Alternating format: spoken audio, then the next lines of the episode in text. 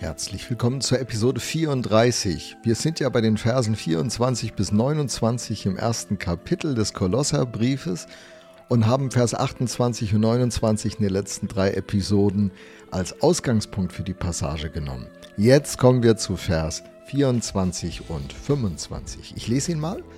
Angesichts von all dem freue ich mich auch über die Nöte, die ich durchmachen muss, denn sie kommen euch zugute.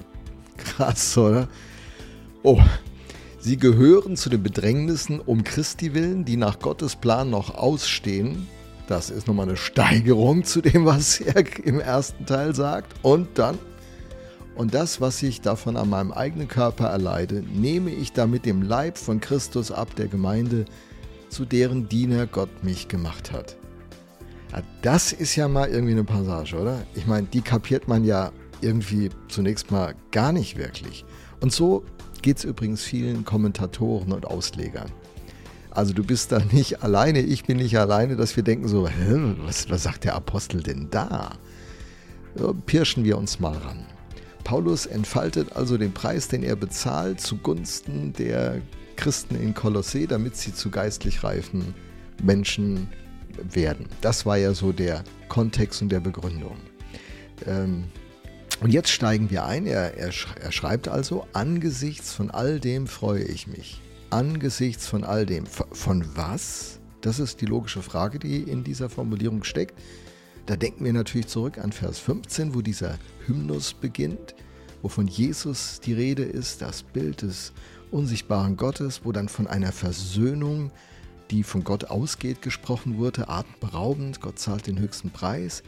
Es ging um die Absicht, die Gott verfolgt, weil er Menschen so sehr liebt und er möchte sie zu sich ziehen und für immer mit ihnen sein. So, das ist, das ist das große Bild, das der Apostel hat und sagt, angesichts von dem, was Gott da macht, was der große Plan ist, worum es eigentlich geht, das ist die Geschichte hinter der Geschichte.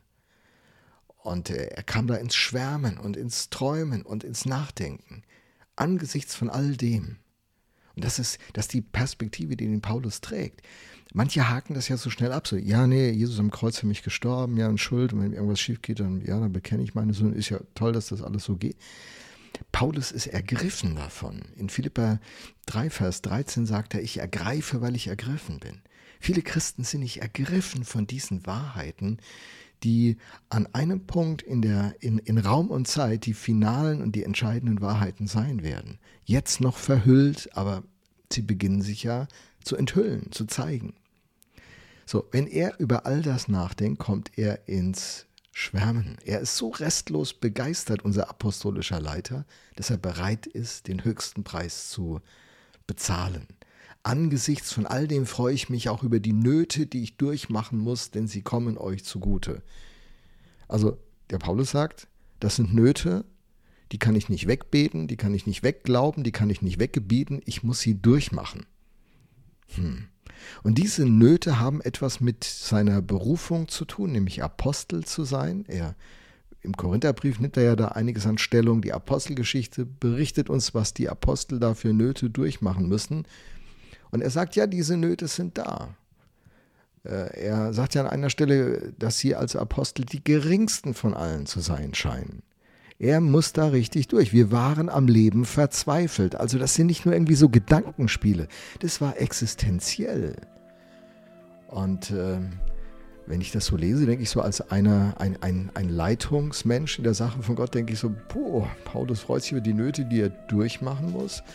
Also da steige ich aus. Ähm, das ist nicht so für mich, also ganz ehrlich, Selbstmitleid, Murren, mich verweigern, das sind so eher so Gefühle, die ich auch kenne aus den letzten 40 Jahren. Und da muss ich mich überwinden. Aber so, so wie der Paulus da, ich freue mich über die Nöte, das ist schon eine mega Selbstlosigkeit, oder? Die fällt ja ins Auge.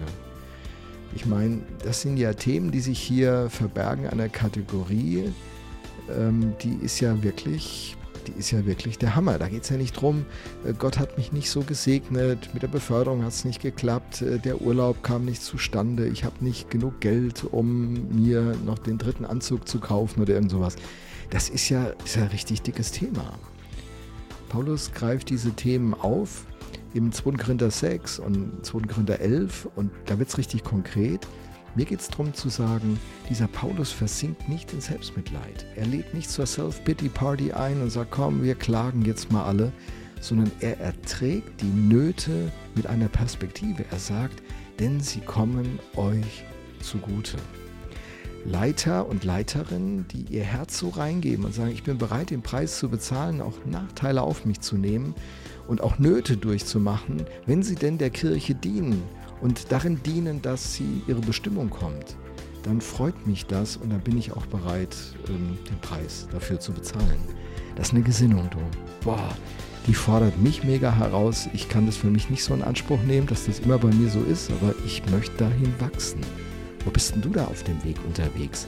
Bei Nöten klingst du dich dann da aus, jetzt, oh, meine schwierig, so, nö, keine Lust, oder wie ist das bei dir? Überleg mal.